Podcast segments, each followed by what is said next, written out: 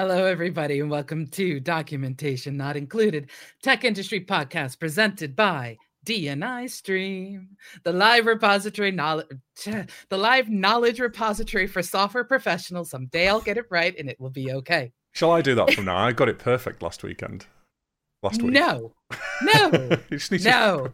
no, absolutely not. It is March 26th, Thursday, 7 p.m. British time. We are live on twitch.tv slash DNI stream. I'm Josie Howarth, and I sound very weird because I am sick still. and as always, I am joined by the best co host ever, whose beard will continue to grow and be epic, Chris Seabach. Mm, yes. Hello, Josie, and hello to everybody in Twitch chat. There's a few people having a having a go already. Uh, as always, please do get involved with the show. It is live, and we field questions, and we've got a cool little sound today as well when we uh, when we read a question out, which I don't think Simon will hear unless he's watching the live stream. But Josie knows what it is, so hopefully, if you say anything relevant, you'll get to hear it. You'll get to hear it. Um, before we get going, as I just uh, just kind of introduced, we have a guest today, a returning guest, uh, Simon Young. For those of our listeners that missed you last time, please do introduce yourself. Hi, yeah, my name's Simon Young, and um, I'm a chartered accountant, and um, my practice is called ASGARF Chartered Accountants, and yeah, pleased to be uh, here, here this evening. Thanks very much.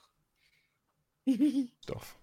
Yes, and before we begin, as always, we get our icebreaker question that's a chance to get to know us better, has absolutely nothing to do with anything about our topic at all. And yeah, get to learn a little bit about each other. So, my question for you is this When things break, do you prefer to fix them or replace them? Mm. Yes, Sonna? I can answer this one, but I, you know, it's, it's polite. It's only polite. I, I, think generally it's uh, replaced them. I'm not uh, a fixer. I'm not technically minded, and um, yeah, unfortunately, it's just yeah, replace. So if your washing machine breaks, you don't call a fix it person. You just replace your washing machine. Well, we will try, but it's so difficult to find the right person who can come along and twiddle a few knobs and suddenly get it working again. But um, we have been known to do that because. Um, some shirt companies insist on putting stupid little metal things in your um, collar, and you're supposed to take them out every time you hmm. put them in the uh, washing machine. And yours truly forgot, and I got told off because it cost loads be, of money for a fixer I'm, to come out and fix it. I must have cheap, um, cheap uh, uh, shirts because all mine are plastic, but they still get stuck in things. So you know, um, for me, it is depends and it depends on it's not the cost of something it's the value that something has. So for example if my mackie speakers broke right they are a mm. fairly high cost repairable item that i can't really the value to me is quite high. So i would go and i've got an electronic engineer that i could go and get and fixed. But if my washing machine broke i'm I get to a point with my washing machine where I'm so sick of it anyway, I might as well go and buy a new one. You know, if my computer breaks down, if a component in my computer breaks down, I can't fix that. And there's very few people that you can get to fix that. So I'll buy a new bit. So it, mm. it does hmm. depend, you know. I mean, most of the time I'll I'll buy something new, but it, if if it was my dad, it is fix and patch and make do and still have the same iron 40 years later. And I've still got the same microwave, by the way, that I had. I think I've said this on the podcast before that my mum and dad got as a present when they got married, which is over nearly 40 years ago now. Gosh. They don't make them like they used to. What about clothing? Do you stitch or patch your clothing or yarn it, darn it? Or, or is it more just, oh, well, it's now a rag and now we just, you know, replace it? It depends how bad it is. Um, a jumper of mine's just been a uh, darn because I left it on the back of the chair and our puppy took it down. And next thing I knew, there was like a nice hole in the arm. So uh, that's kind of been darn. But yeah, it, it depends whether it's possible or not. I'd say generally no, but that sounds really bad. Another value thing again for me. It, it depends if it's a pair of socks that my wife's made, then they'll get fixed. They'll get they'll get patched. Um, usually, depending on how bad the, the breakage is. If it's something I bought from a shop, normally I'll just chuck it. Uh, see, for me, it's it's sort of the same thing. It's about can we actually repair it, and then if we need to bring someone else in, is it really worth bringing someone else in or is it more affordable to not and just Mm. replace it because sometimes you take something to get a repair and someone will come in and be like yeah it's going to be about 400 fix it and we're like we can just buy a new one for like 75 why Oh, Vol, Vol, Volstratch just said try to fix it and then replace it if it does if he can't fix it. And Tultepe has just said uh, it it is sensible. There is way too many things thrown away all the time, and I agree with that completely. i Uh, agree We're we're a disposable society. If I can fix it, I will, but it really does depend on how. I, I tried to get my last 4K monitor fixed. I found somebody to do it, but the cost was ridiculous. It was it was easy. It was quicker and cheaper to buy. Uh, much quicker, in fact. That was the main thing. To buy a Uh, 4K monitor. that's the thing i think it's also how quickly you need the object as I, well I waited, I think it was two years to get some custom speakers for one of my bass cabinets from America who had to get it from China. And this was years and years ago. But they were, again, they, were, they weren't that expensive individually, but they were altogether, it was quite an expensive fix. And I couldn't have replaced the cabinet. I had to get these individual parts. So, yeah, depends. Yeah, it's funny you mentioned the microwave thing because it just made me think of the fact um my father-in-law, bless his cotton little socks, uh, I believe he has two full-size anvils. Um, that's a thing. Like, Do, do you ever need to repair an anvil? um, I think anvils are used to repair things. I believe Is he a Used to hit- blacksmith? Hit things on. He's- he's not a blacksmith, no, but he does. he has tools and then when when a tool needs to be replaced um somehow he ends up with three sets of the tools and one goes to my husband one goes to my brother-in-law and one goes to him and then he'll find a way to fix the tool that he already had so there's extra tools present i love my father-in-law so much but keep him at a home depot oh my goodness holy cow but yes so that is our icebreaker chris Excellent. So yes. Anyway, so on to today's show. It's on about the on about the thrilling subject of end of year accounts for small businesses. Um, I mean, I like accounting. I don't care what anybody says. I'm one of them weird people. I enjoy the business side of what I do as well, as well as the accounting side. You know, I've, I enjoy being a business person, a business owner. Um, but there's a slight twist on today because of the current kind of government imposed quarantine that we're under at the moment with the COVID 19 thing. We want to really focus on is there anything different about this year? Because we're coming up to the end of the tax year in the UK. Um, and this is why we've got an expert on to talk about it because I'm probably using all the wrong terminology here. But we're coming up to the end of the tax year. Um, our accounts are due for something, and hopefully we'll we'll go over that. Um, but is there anything additional that I know HMRC have done some announcements and they've maybe put some new things in place to help people, possibly? Uh, so before we before we let him answer the many questions you're now currently throwing in his I'm, I'm not, face I'm not asked the I just yet. want to I, I just want to stress this is UK based for those of you who are listening to us from other countries. Be aware that you'll probably want to find your own version of Simon for your country, although good luck because he's one of a kind. Thank you. So the question is: Is there anything specific that we need to worry about as small business owners? Ah, good question. Uh, well, as you said, um, in the UK, the end of the tax year is the 5th of April. So if you're self employed, and by that I mean self employed, not trading through a company, then that's the end of your um, tax year end, probably. And you've got your self assessment tax return that will have to be prepared and filed by the end of January.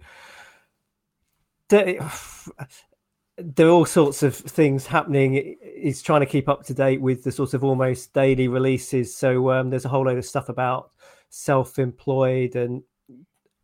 But if you're just keeping to normally to a normal tax year, if you think your profits are too high, then there's things like putting into pensions and things like that, which might reduce your profits. Or if you're worried that this last month and a bit is going to turn any profits into a loss, then if we can get if you can get your accounts and your tax return filed sooner and you've got a loss, you can carry that back one year and you might be able to get a tax refund. It just depends on how much you relied on the last six weeks, two months to make any profits. So we're, what you've just mentioned there are quite the, the general things that we need to do at the end of our our year. I think we covered some of this last time you were on. I can't remember. I've forgotten what the subject was actually. We were, we were specifically talking about, but I'm pretty sure that we went through in a fair amount of detail how to, you know, prepare your accounts or how to set. Wasn't it Yeah. setting up a company? Wasn't that what we were doing? It was it was a, it was a lot of discussion about why you should have an accountant. Period. Yeah, and I think yeah, it was You know, yeah, it and- was more of a let the let the experts do it, but you know, do what they say as well. Um, so in in this specific instance, is there anything uh, because of the quarantine, because of the the pandemic that we are currently under, is there anything specific that has changed that you're aware of at the moment? Um, that we need to be aware of, or we say, for example, if my accountant comes to me and says something like, "Oh, this is additional this year because of this," what do I need to look out for? What has changed? Well, well, if you're self-employed, then one thing that's changed that's going to be good news is that um, your tax payments on account in July is going to be pushed back till January. So you've got a six months extension. So normally, when you file your tax return, you, if your tax is over a thousand pounds, you have to pay something in advance for the current tax year if you're self-employed and you're into that payments on account, then instead of paying some in July, you don't need to pay it in July. You won't be charged any interest, and automatically you can pay that in um, January 2021. They couldn't possibly just say, "Oh, this year we'll let you off with your, your payments on account," which is totally unfair anyway, and it doesn't make any sense. I hate it. It's the one thing about paying tax that This- really annoys me. Really Chris gets on going off earlier because of it. Sorry, I'm We- about to cough. Do So we we have uh, for payments for those who aren't aware. As far again, please correct me um, if I'm wrong here. The technical detail of what I say is probably going to be incorrect, but the general gist of, of how it works. So this year, for example, say you've got three thousand pound tax to pay personally, you know, on your self self assessment. What you have to do is you have to pay four thousand five hundred tax next year because you've had 3000 so you have to pay half of what you've just paid in advance of next year's payment and then you have to pay the entire amount of the next year's tax before it actually comes up and then get a rebate if you actually don't get that much. I've never had to pay that much tax on two two years in a row so i always get a rebate because my because i'm self-employed my my my income fluctuates. Is that cor- technically correct yes and no. Normally, when I explain this to a client, I like to look them in the eyes, and then when I can see the eyes gloss over, I know I've kind of lost them. And I am a glass-eyed like listener of stuff. I really am. so essentially, if in one tax year you owed three thousand pounds of tax, so the tax year finished the fifth of April, the following thirty first of January, you have to pay the three thousand pounds. If it because that's your first year, you, it's more than a thousand pounds. You have to then pay, in addition to the three thousand pounds, another one thousand five hundred in advance, and that's January. Come July, you have to pay another fifteen hundred pounds. But when you get to the next January, if your tax was three thousand pounds, you've already paid three thousand pounds, so that's nil. But you have to pay another fifty percent, i fifteen hundred in January. So once you're in it, it's not too bad if the tax rules stay roughly the same and if your profits stay roughly the same. It's the year you go in, it's a complete nightmare. But the Um, problem with me is, is I do this every couple of years because some years I have very little income, and then other years I have a fair amount of income. So it, I'm up and down all over the place, and it's it's a, a lot of uh, additional administration having to tell HMRC that I, I'm um I'm not due to pay it, and then they have to argue back to me and say, "Oh, we think you are," but I'm not because I look at the, my accounts. You know, where you go. Uh, it's just it really annoys me that you just have to you're expected to pull this stuff this extra three thousand pounds a year out of thin air for not actually having earned it i mean to me when i pay for something i pay for something when i've you know when i get the goods they're getting the money before i've even done the work Is, yes is and that no. I I don't want to argue on behalf of HMRC. No, I'm not expecting you to. But Simon usually likes to sit there and go, "What is HMRC doing this time?" Now you're making him defend them, Chris. Chris, oh, don't defend them. We've got Break- contractors watching this. No one will. don't break my Simon, Chris. Don't break him. But but they do have a slight case, but they kind of introduced it in a way of not increasing the tax rates, but getting everybody to pay a bit more tax up front, so they'd get m- more of our money sooner without increasing the rate. So the headlines weren't they weren't grabbing a load more money, but they've just accelerated when you pay it. anyway, Mm, moving on. Yeah, So Yeah. it's a pain. It's annoying. It is it's just pain. annoying. It's a, it's an assumption I don't like. I don't like the fact that I, you know, we all have to pay tax. I have no problem with paying tax. I just find it really funny that I have to pay extra tax because I'm self-employed because they think that I've earned that. I- I haven't even I haven't even filed for them for that that set that um that amount of tax yet. I ha- they don't even know that I have that much money available. I But you, could have been can really struggling. the payments on account, but if you get it wrong, they'll charge you interest. That's exactly my point. They charge me interest on something that I haven't earned yet. Oh. Anyway, right. Let, let's just Okay, move away. you know what? I, I'm, I'm going to I'm going to put a, a big old like door close on that, lock it up, and shove it off. I'm to not the shouting side. at you, Simon. I'm. sh- I'm. I just really struggle understanding why that even is exists and why it's. I know a lot of people are in that boat, you know, but it just I struggle to understand why it's a, a thing. Okay, so back to the actual Right. question which we had. Well, I'm actually going. I'm actually going to pull us slightly into the looping of our topic and our title. I mean, our title is "There's no accounting for COVID."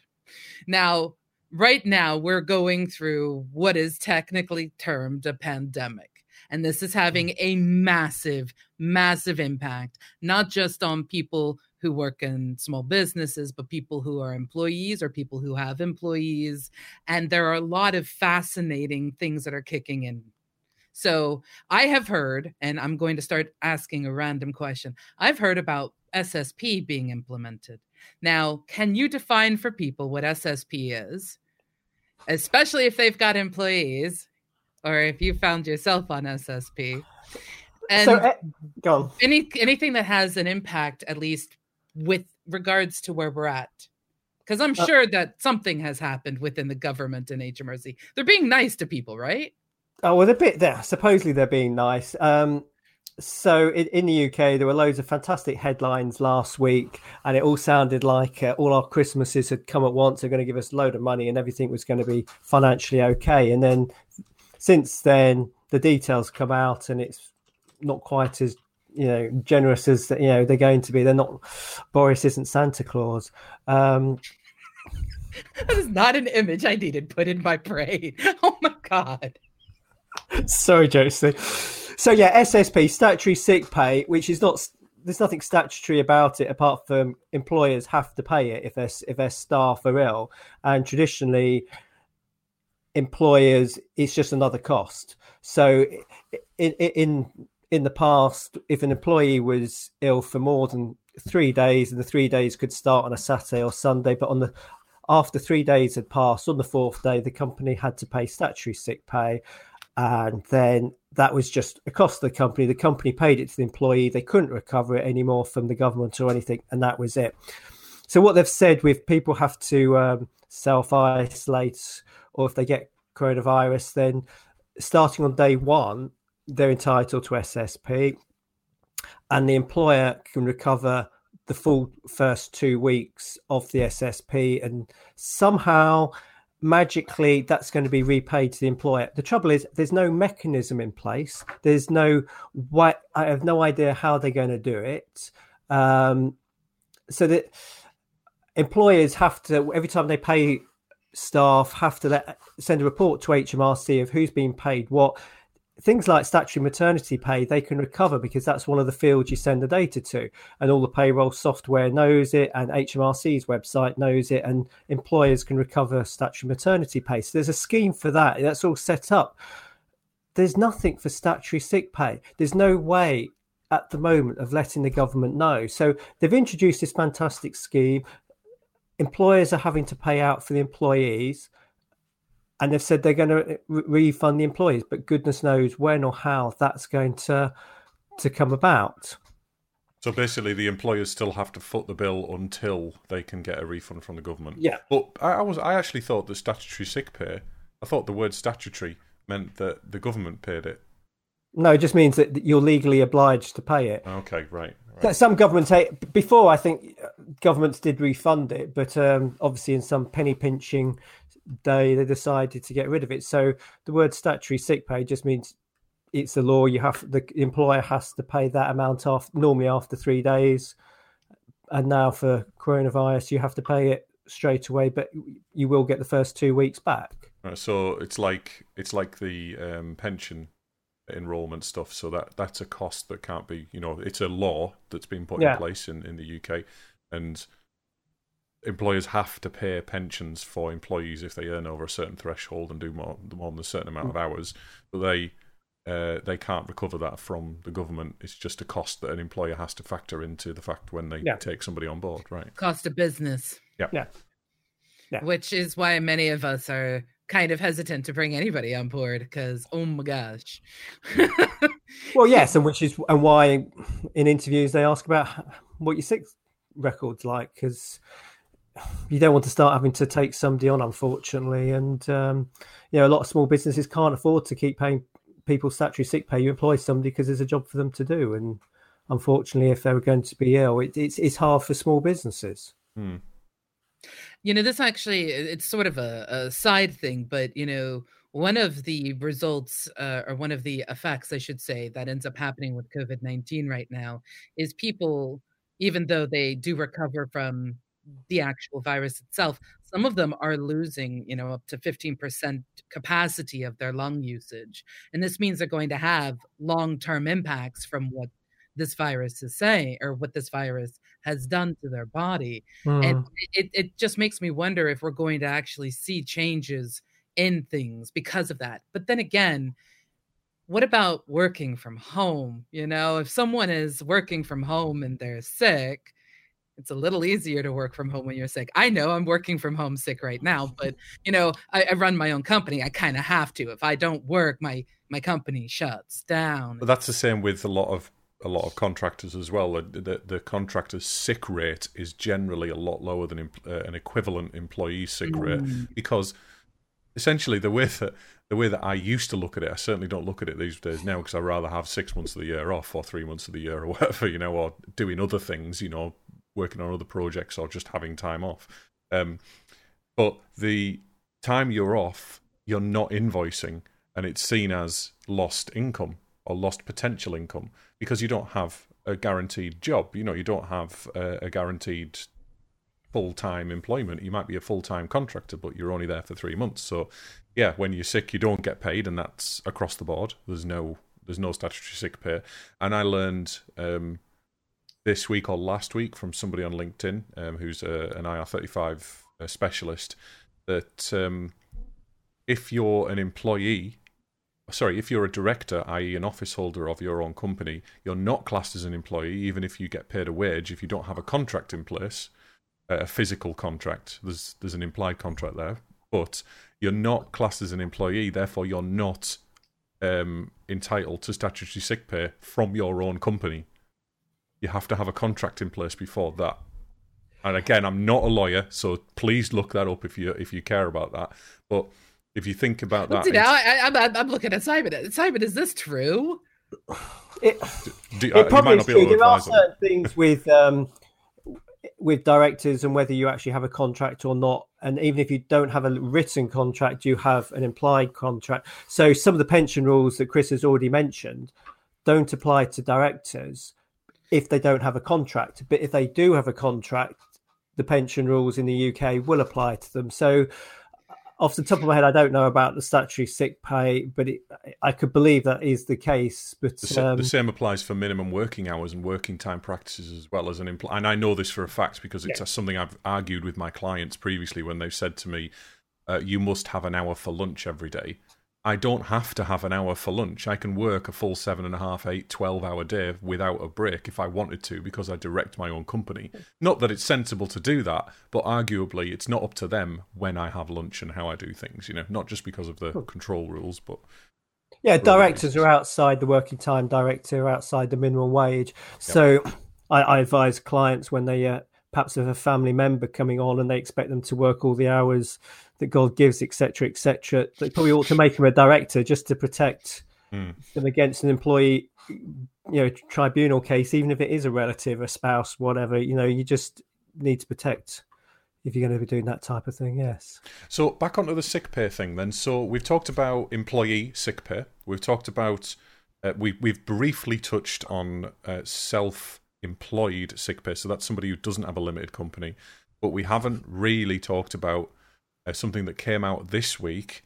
There was a bit more clarity, and I hope you've got some information on it, Simon, because I haven't read that much. I've been so busy. Um, but people like myself and Josie, who are directors of our own company, who we're not entitled to SSP from our own companies, but we're also not entitled to the 80% rule that's coming, you know, the 80% of income something I, I can't remember what it was now, but basically the government have released a statement saying that employees can claim up to 80% of their wage or something like that. Well, that well let, let's talk a bit about the 80% of the wage and then we'll come back Okay. to people, of directors of small companies. So, yeah, last week we were told that the government was going to pay 80% of everybody's wage. But since then, the information's come out that it's only going to be for employees who put on furlough. So basically, you, as an employer, you have to turn around to a member of staff and you have to communicate with them that they're being put on furlough. They're not to do any work. You're not to ask them to do any work. They're to sit at home and do nothing. And then up to two and a half thousand pounds per month of their salary, the government will reimburse at some point on a online portal that HMRC are going to set up, which doesn't exist yet. So Is it is it CEST version 2? Are they going to release another broken tool that doesn't do its job properly? Well, making tax digital for the VAT stuff that ke- keeps crashing. All the people who filed their tax returns, self-assessment tax returns on the 31st of January, they crashed the system. I have no trust, no ability to believe that HMRC can set up a new online portal that no one knew about last week and have it set up in a timely manner that's going to work because every single company is going to be bombarding that portal with members of staff and how much they're paying. And there might be other information as well. Sorry, Josie. I'm just going to say, I know how they could do it. Hire Chris. You know what? The NHS could help. I could help the NHS as well sort out all their uh, all their process inefficiency problems as well. So, Their SSO issues. oh, those poor guys. So, oh, my heart okay, breaks. so- so yeah, I was Uh. aware that there was this eighty percent. They were going to pay up to two and a half grand, eighty percent of someone's wage. Well, eighty percent of two and a half grand, so they'll pay two thousand pounds up to. No, I, I, I, okay. I thought it was eighty Right, percent so- of so their wage up to two and a two half- and a thousand. Sorry, if someone's salary is two and a half thousand pounds, the government will reimburse eighty percent of that, i.e., two thousand pounds. So if it's three thousand pounds salary, then they would. They no, might his get two limit, his cut off is two and a half. You'd still Yeah. two thousand pounds is the maximum.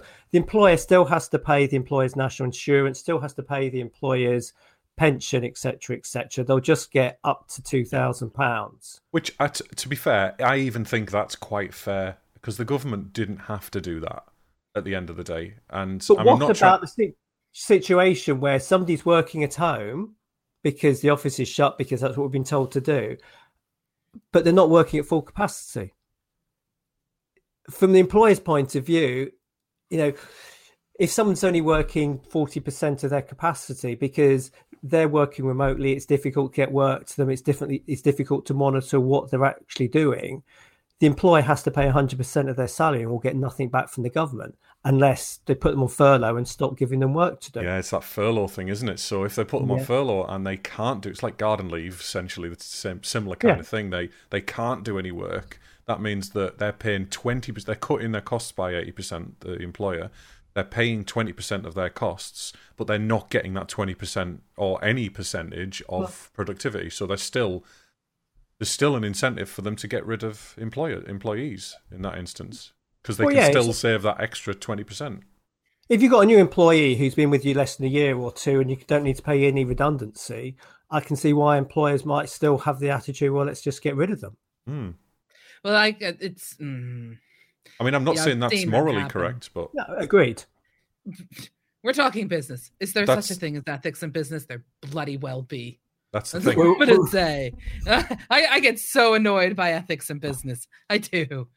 So, so need what they've introduced Yeah. today is um, they've said that the people who are truly self-employed, I don't have a limited company, can have up to two thousand five hundred eighty percent of that back to the two thousand pounds based on their average monthly profits over the last three years self-assessment. So that's fine if you've been self-employed for a while. If you're an employee, So are they are they subject to the same rules? Do they have to put themselves on furlough? Uh, no, self- no, no, they they can still work. Okay, so the self the self-employed The are still better self-employed can, can still work. Yeah. So what's left is people like Josie and you and myself, who are directors of our own company. We can't get SSP.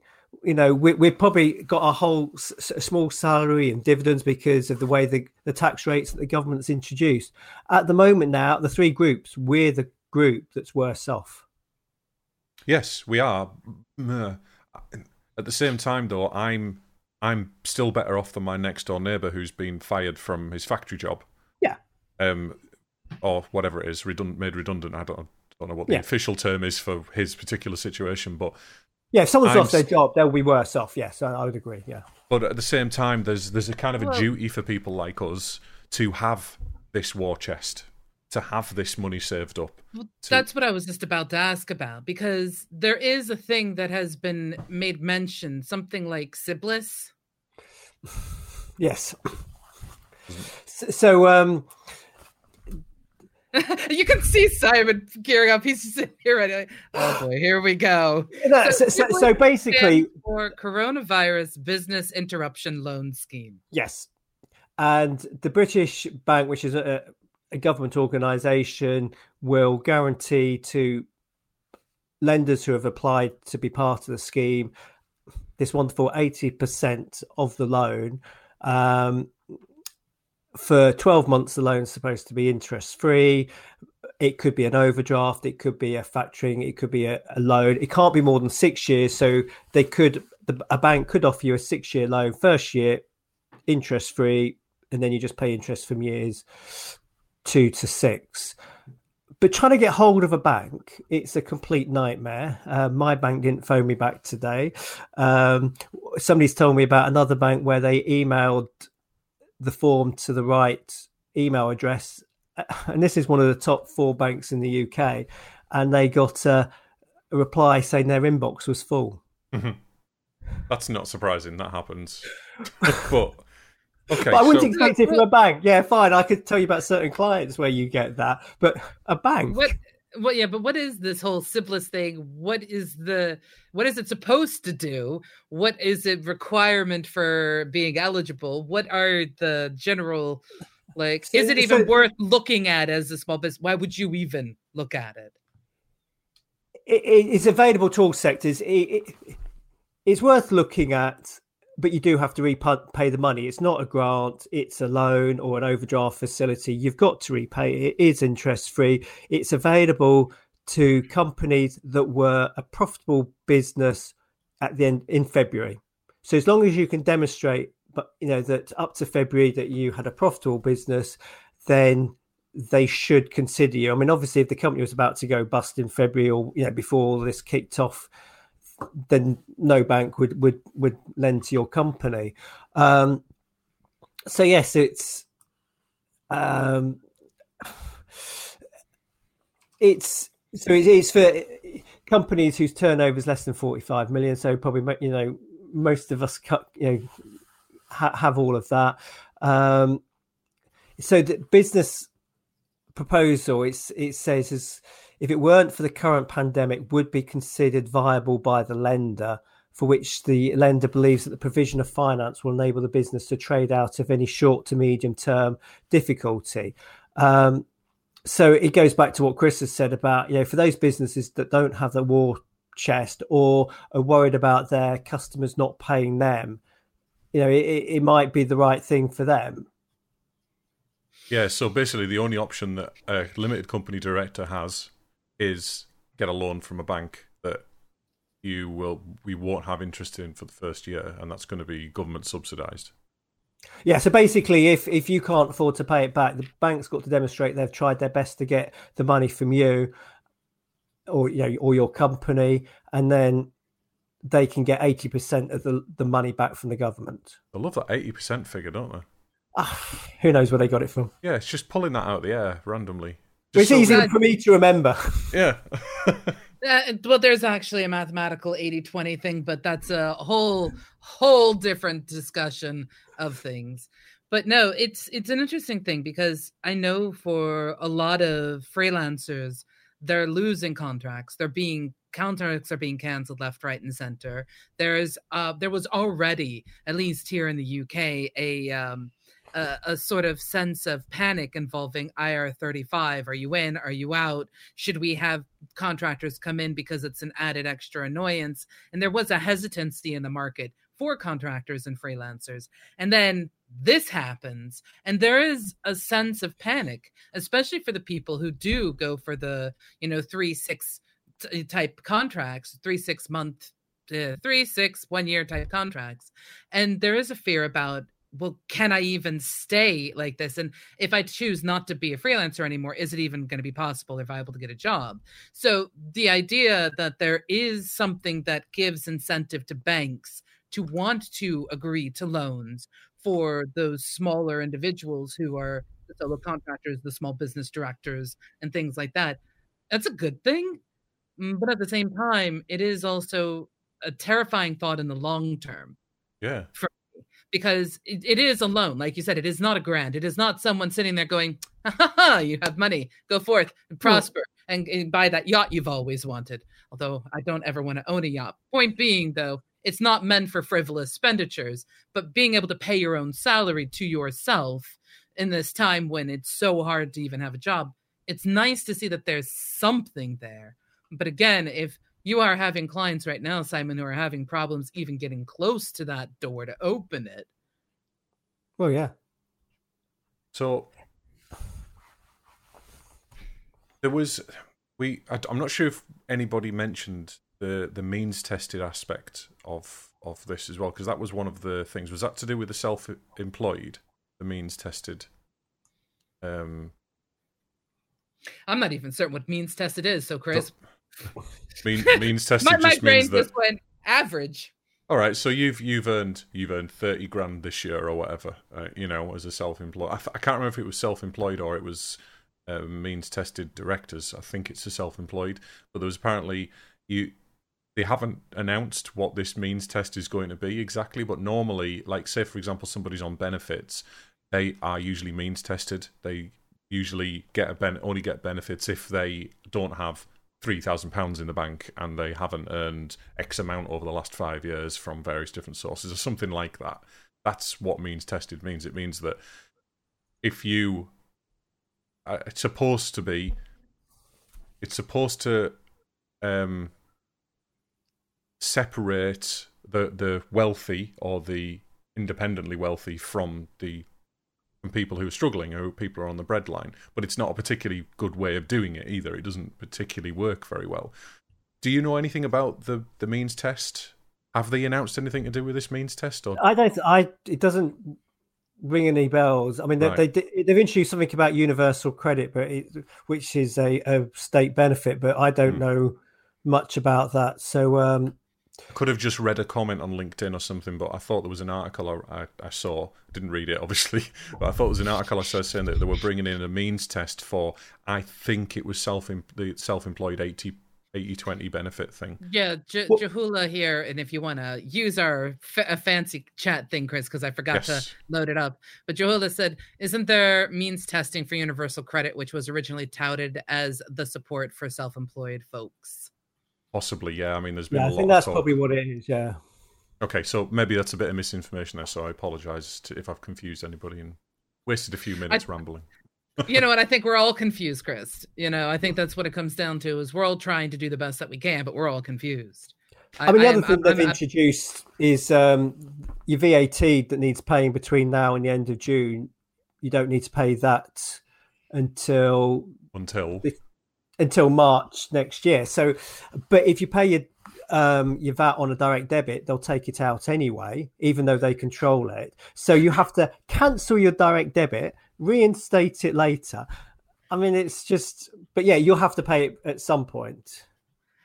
Oh man! Out of curiosity, are they deferring the payments that they owe companies? No, no, no. So they've said It's, it's only VAT what we owe them. Yeah, so if you you, you still have to submit Hmm. your VAT return. If it's a refund position, they will repay you within their usual long time frame. But if you owe VAT, you see, see, we, we, we're kind of we're going a bit towards like tax is evil here now. We've got to appreciate again, and I'm sure Simon under, you know appreciates this. Tax is required. I used to absolutely important. hate paying tax. I used to think, why are they taking money off me? I've earned this, blah blah blah blah.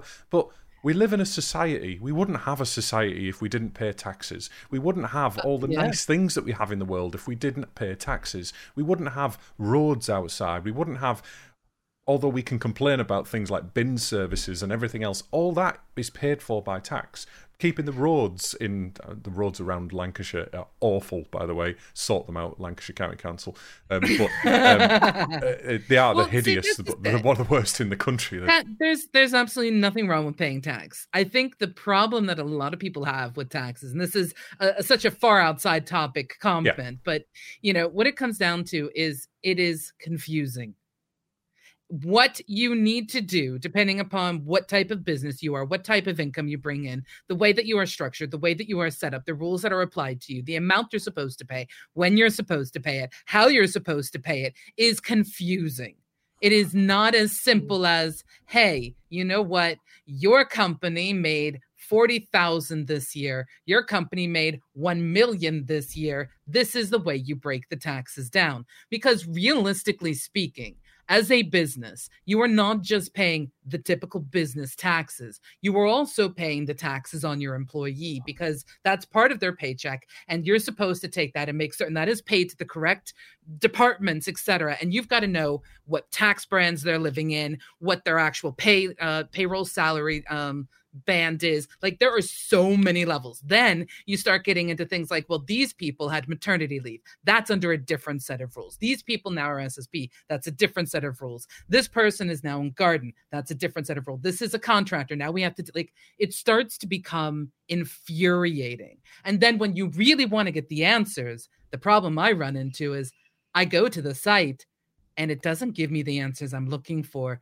Or I log in and the system crashes. or it's got a humongous amount of documentation surrounding it that explains the simple rules in a non-simple way. You know, these are these are examples of Jeff doing his job doing this, um, but actually that is a not not really anything like real life. You know that example.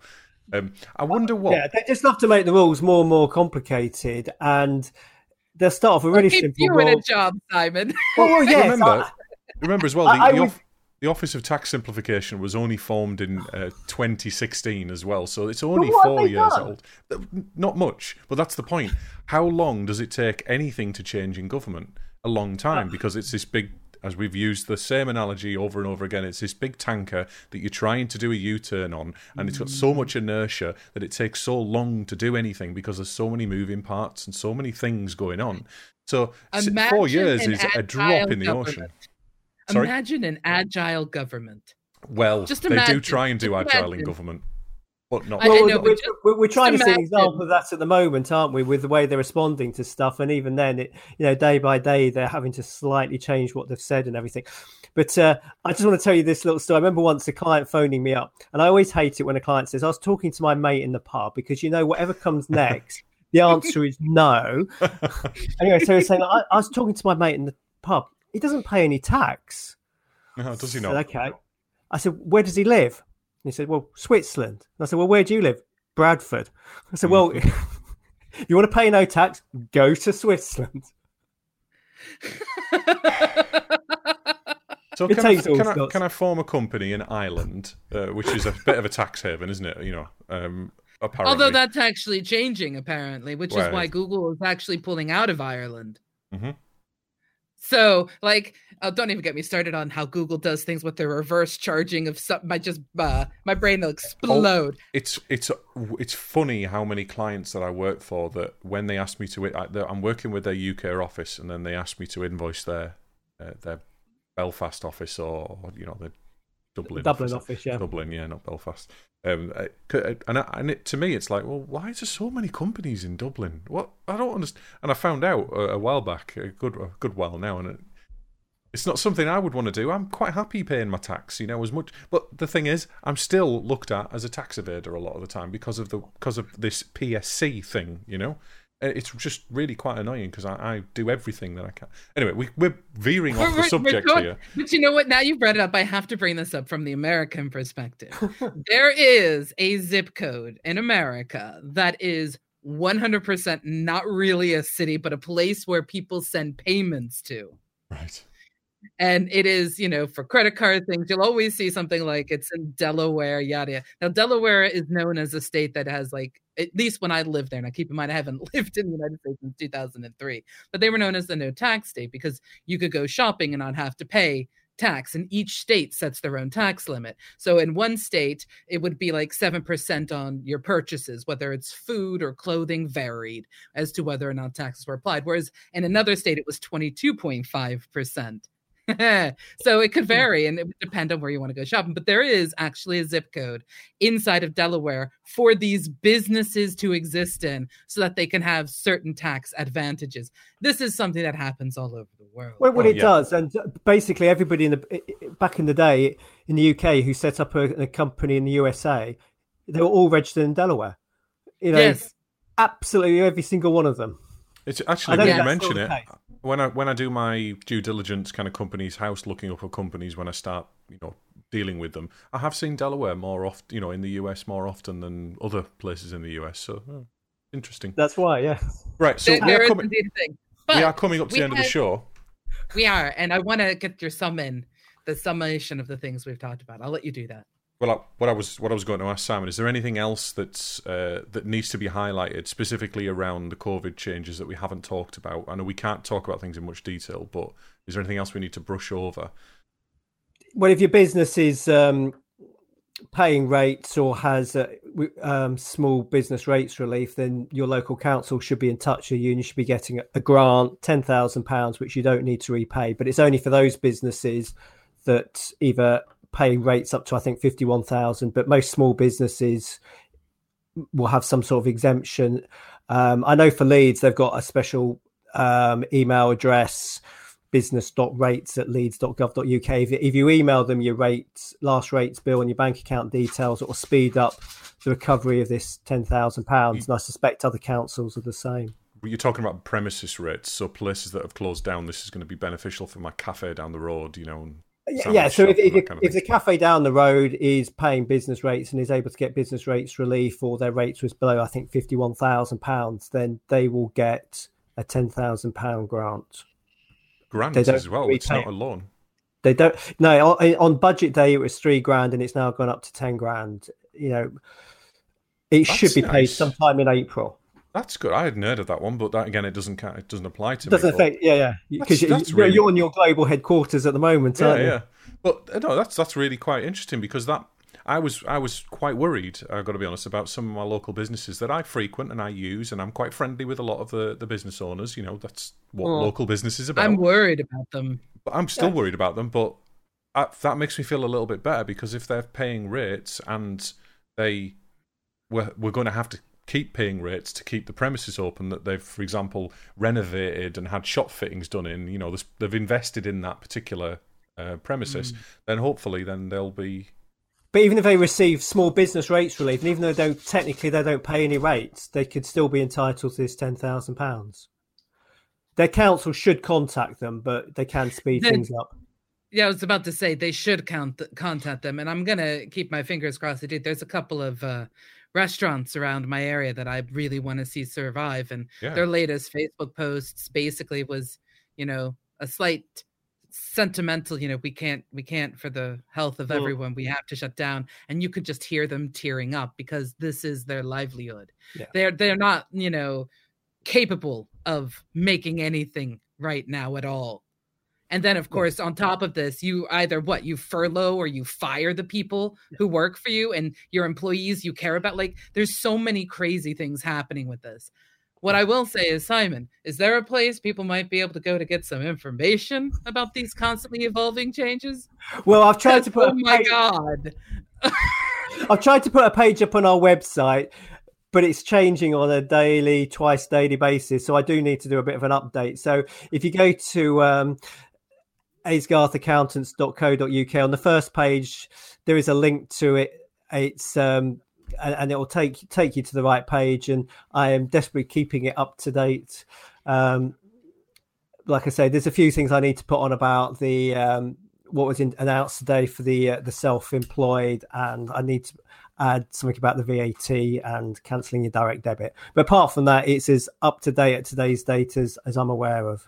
Well, I think this has been a really concise. I know it's only an hour, but I think it's been a really concise um, you know piece of information for people. So I'm going to do I'm going to do quite a lot of sharing of this podcast, particularly because mm. um, there's a lot of people in my network that will benefit from this. So thank you very very much, Simon. It's been uh, yeah, thank you. wonderful. It has. So we should bring on or move into bring your own manual.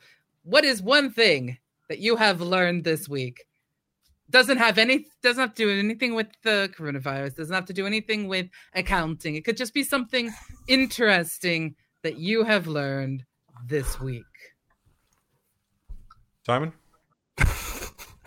all I've learned new this week is all to do with the new rules, I'm afraid. Boring accountant, but uh, just trying to keep up to date with all of that. It's just, yeah, taking a lot of my time. Well, I've had a few things this week. One in particular, which I'm start losing Simon a little bit here, but um, um, I've been working with Azure DevOps quite a lot recently, and I learned today, in fact, uh, after banging my head against a wall, thinking that you know when you make a mistake in the technical world, Josie, and you're convinced that the thing that you've done, say you've installed something new. In this instance, I installed PowerShell, um, a PowerShell module that uh, allows me to start my SSH agent up in PowerShell, right? Um, mm-hmm. uh, and then SSH stopped working in my Git bash. So I, my brain immediately goes, "Oh, okay, Right, so I've broken something by installing this module. Uninstall the module, uninstall all of my command prompts, uninstall everything on my computer pretty much. Spend all day doing this, trying to get it working, and then figure out that the actual problem is that I'd enabled in this Git repository that used SSH, I'd enabled large file support. And in Azure DevOps, this is the this is what I've learned. In Azure DevOps, large file support is not supported via SSH but the error message that I was getting back was completely irrelevant. It had nothing to do with. It didn't say LFS is not supported in SSH. I had to. It was it was one line in a document in some documentation, really deep into the MSDN pages that I found this out. There's no paid anything anywhere. So yeah, I've learned today that you have to use HTTPS if you want to use large file support in Git. There you go. That's my learning. but I, I, I have done that before. I've kind of got above and beyond when I've seen something as part of my troubleshooting process. So yes, I, I, I get you. I, I get you because we're raised with the what's the last thing you've done kind of methodology and mentality, other than the what has the settings or the configurations been set for. In my particular case, um. I haven't learned much at all. Like at all. And it's not because I haven't wanted to. Um, I guess the big thing I will state is one of the nicest and most I think pleasant things that has happened out of all of this nastiness going around with people having to stay home, people losing jobs, and other things like that is a lot of the companies and the tools that I use are turning around and giving people free things, free months of their services if they're, you know, if they fit a certain criteria. Um, I think, like for example, Zapier, which is a bunch of when this happens, do this, and another application. It's a bunch of you know communication between different platforms and things like that. And you know, I think they said something along the lines of if you're a small company, if you have less than 10 employees and you are, fit a certain level of criteria, you can get like three months free of a particular plan of theirs. Other companies I've seen have turned around and said, you know, hey, you know what? We're not going to be able to charge you for this time. That's okay. Everyone's going to get an increase. If you're if you're involved right now in any form of research, help, or doing anything involving COVID. There are companies like Axosoft who are giving away several free licenses for their Gitkraken client. There are companies like Slack that are saying, hey, if you're involved in the efforts, get in touch with us. Let us help you set up communication hubs so that you guys can get everything that you need done. Like I the the the amount in the tech industry of people I've seen turning around trying to help the big companies helping the small companies has been really nice. It has and it makes me smile. I I want more. So there's that is what I have learned is that despite the fact that generally speaking all we see is bad news, there is still generally people are good. Hmm. There's a slight skeptic in me there that says that some of the some of the companies are still essentially trying to profiteer from that. Some of them, some of them are genuinely just going right. We'll do what Don't get can. me started on the Amazon guys saying people need to donate to the Amazon relief. Oh no, fund. no, I'm not just saying that. I'm not talking about relief, actual direct donations to a nonsense fund. I'm talking about people who, like you mentioned, Slack giving away, you know, free setup. Do you not think that maybe they're doing that so they can get more customers in the long run? There is actually a huge Twitter post from the CEO of Slack about this from the day one because they're publicly traded, right? So he went through this massive, long listing of, you know, pre day one, day two, day four, day five, and you see the changes that are occurring, the things that they're doing, the way that they're impacting. You see him actually explain the huge influx and the growth that has been happening, the amount of people who have escalated their plans for adoption. Like there is this huge post, and he breaks that stuff down with a clarity that just made me sit back and go, wow.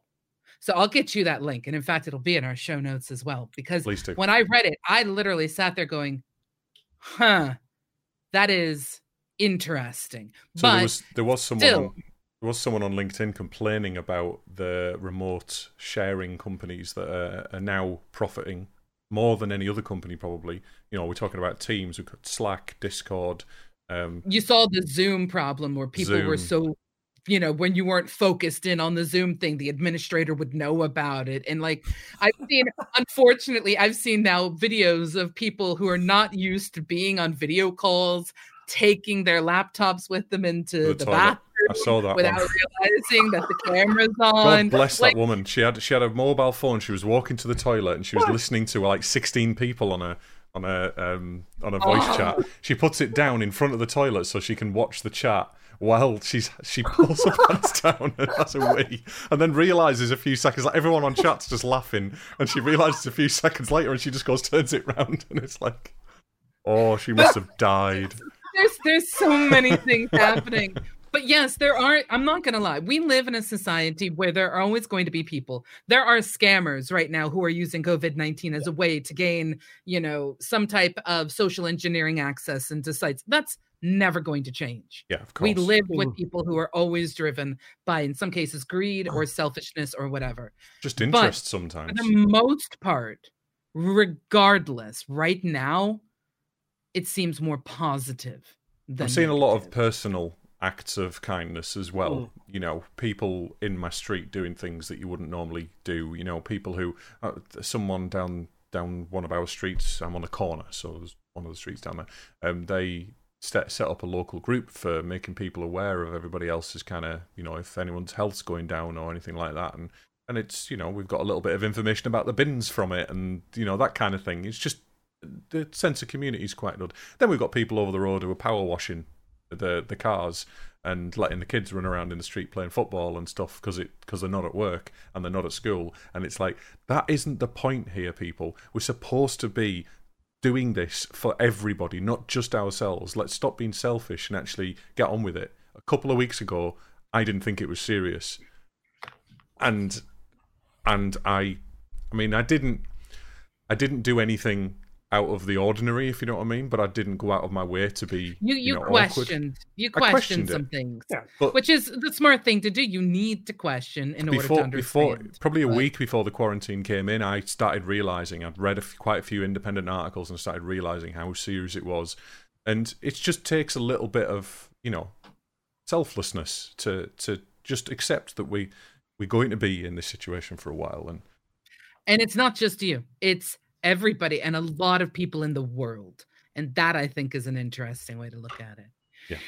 But yeah. okay, so let's close the show. We're slightly slightly late. Oh, we're only slightly late. But I mean, it's Simon's here. We've been discussing taxes. So my You guys are awesome. Yes, I'm going to blame Simon for everything that could possibly, possibly go wrong. And poor Voltrat just said, I imagine them sitting on a mountains of toilet paper, living in constant fear of a band of hobbits trying to steal it away from them. Yeah, were talking about Smaug hoarding gold as uh, and and they're, all, they're having a having a Lord of the Rings moment. Until up, yeah, they're talking about things. Oh, wow. Hobbit. I, I I love you guys. But yes, we're now coming to the end of our show. Thank you to everyone in Twitch chat for joining in. You guys are awesome. And also, we've had a couple new names. Johula, nice to meet you. Uh, thank you so much for joining us. Thank you for everyone in the podcast who is listening into the future. Because as a reminder, you can actually find us all over the place on podcasts. But finally, Simon, thank you again for joining us. I hope you had more fun. No, it, it was great fun. Thank you very much, Josie. Thank you, Chris. It's been fantastic. and you can pimp yourself and your company, or you can pimp anything you want right now. So pimp yourself. Your time to shine, Simon. It's not the type of thing you expect to say to your accountant. Simon, pimp yourself. Well, you can find me on uh, Twitter at uh, the exciting handle of uh, Simon Accountant. I'm also uh, on Instagram with the same label. Um, Aesgar for ca- Chartered Accountants are on Twitter at AesgarCA. Um, so do look us up. Do get in touch if you've got any questions. Check the website out. I will try and keep it up to date with uh, the latest information from the UK government. Yes. Good stuff. Go on. Hmm. Oh, I thought you were going to say something, Josie. Sorry. Um, time for us to pimp a little bit now as well. Do not forget, for those who are new to the channel, click the follow button above us. We we do appreciate it. If you need to know when we are uh, live again, uh, follow us on Twitch. You can visit our website, which is where everything else is, all links to all our other social media and all of our podcasting platforms um, and everything else. Pretty much, we've got a site that works now. There are a few buttons there that uh, aren't labelled correctly. I haven't fixed yet, but we're in the middle of doing some other work. So hey, who cares? And nobody goes there anyway. I go Google Analytics tells me. Um, so you can go to our website www.dnistream.live. If you you can also use the contact form to get in touch with us. If you've got a funny dev story, you've got any subjects you want us to cover, uh, you've got any nice things to say or any horrible things to say, just don't spread COVID to us via our contact form. No contact. I no no no no no. See, that's the thing. We're only going to accept UDP packets, Chris. That's We're fine. avoiding TCP. That's fine. I'll I'll convert. We don't want it. TCP. We don't want handshakes. I'll convert the internet to UDP. oh my god, the internet would fall over if we went pure UDP. Yeah. Oh my gosh. Anyway, th- wow, geeky humor from us horrible people. Eh, We hope to see you all next week at the same bad time, same bad channel, different bat guest. Because we're having someone else join us. We But are. Again, Thursday, UK time, 7 p.m., twitch.tv slash DNI stream. Note, I believe clocks change this weekend. Is it this weekend? Last weekend in March, yes. Oh, is it really? I thought it was June or July. Oh, okay, right, fine. So please be aware that for those of you who are in other time zones than the UK, we are either going to be an hour later or we're going to be roughly about the same time because time zones in this world are Spring forward. wacky. It's spring forward, so we are It going to be an hour but later. not every not everybody follows the same exact rules. well, nobody to follows it because it's. British summertime, so nobody follows it exactly the same time. They might do it a week later or a week before, but But there are some that don't. Like Yeah. my point is, pay attention to the fact that times are changing. Just be aware. Like so, you know, UK time, 7 p.m. Twitch.tv slash DNI stream next week.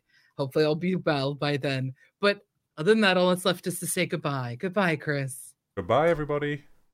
Goodbye, Simon. Goodbye, everybody. And goodbye, Josie. Bye.